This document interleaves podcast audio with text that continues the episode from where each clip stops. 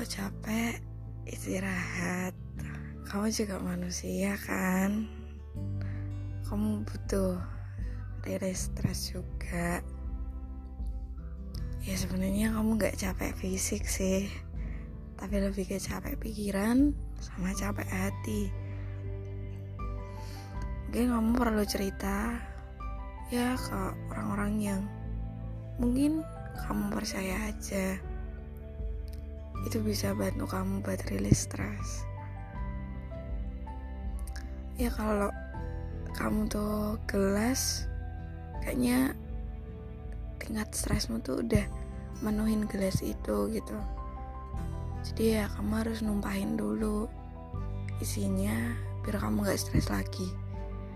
Ya mungkin dengan menulis apa yang kamu stresin atau kamu bisa minta tolong orang yang kamu percaya buat dengerin keluh kesahmu.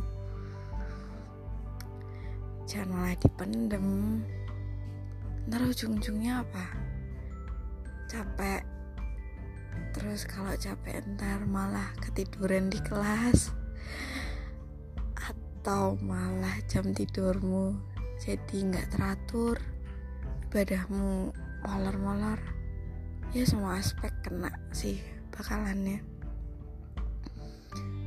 makanya harus diobatin dulu stresnya baru kamu bisa normal aktivitas kayak biasanya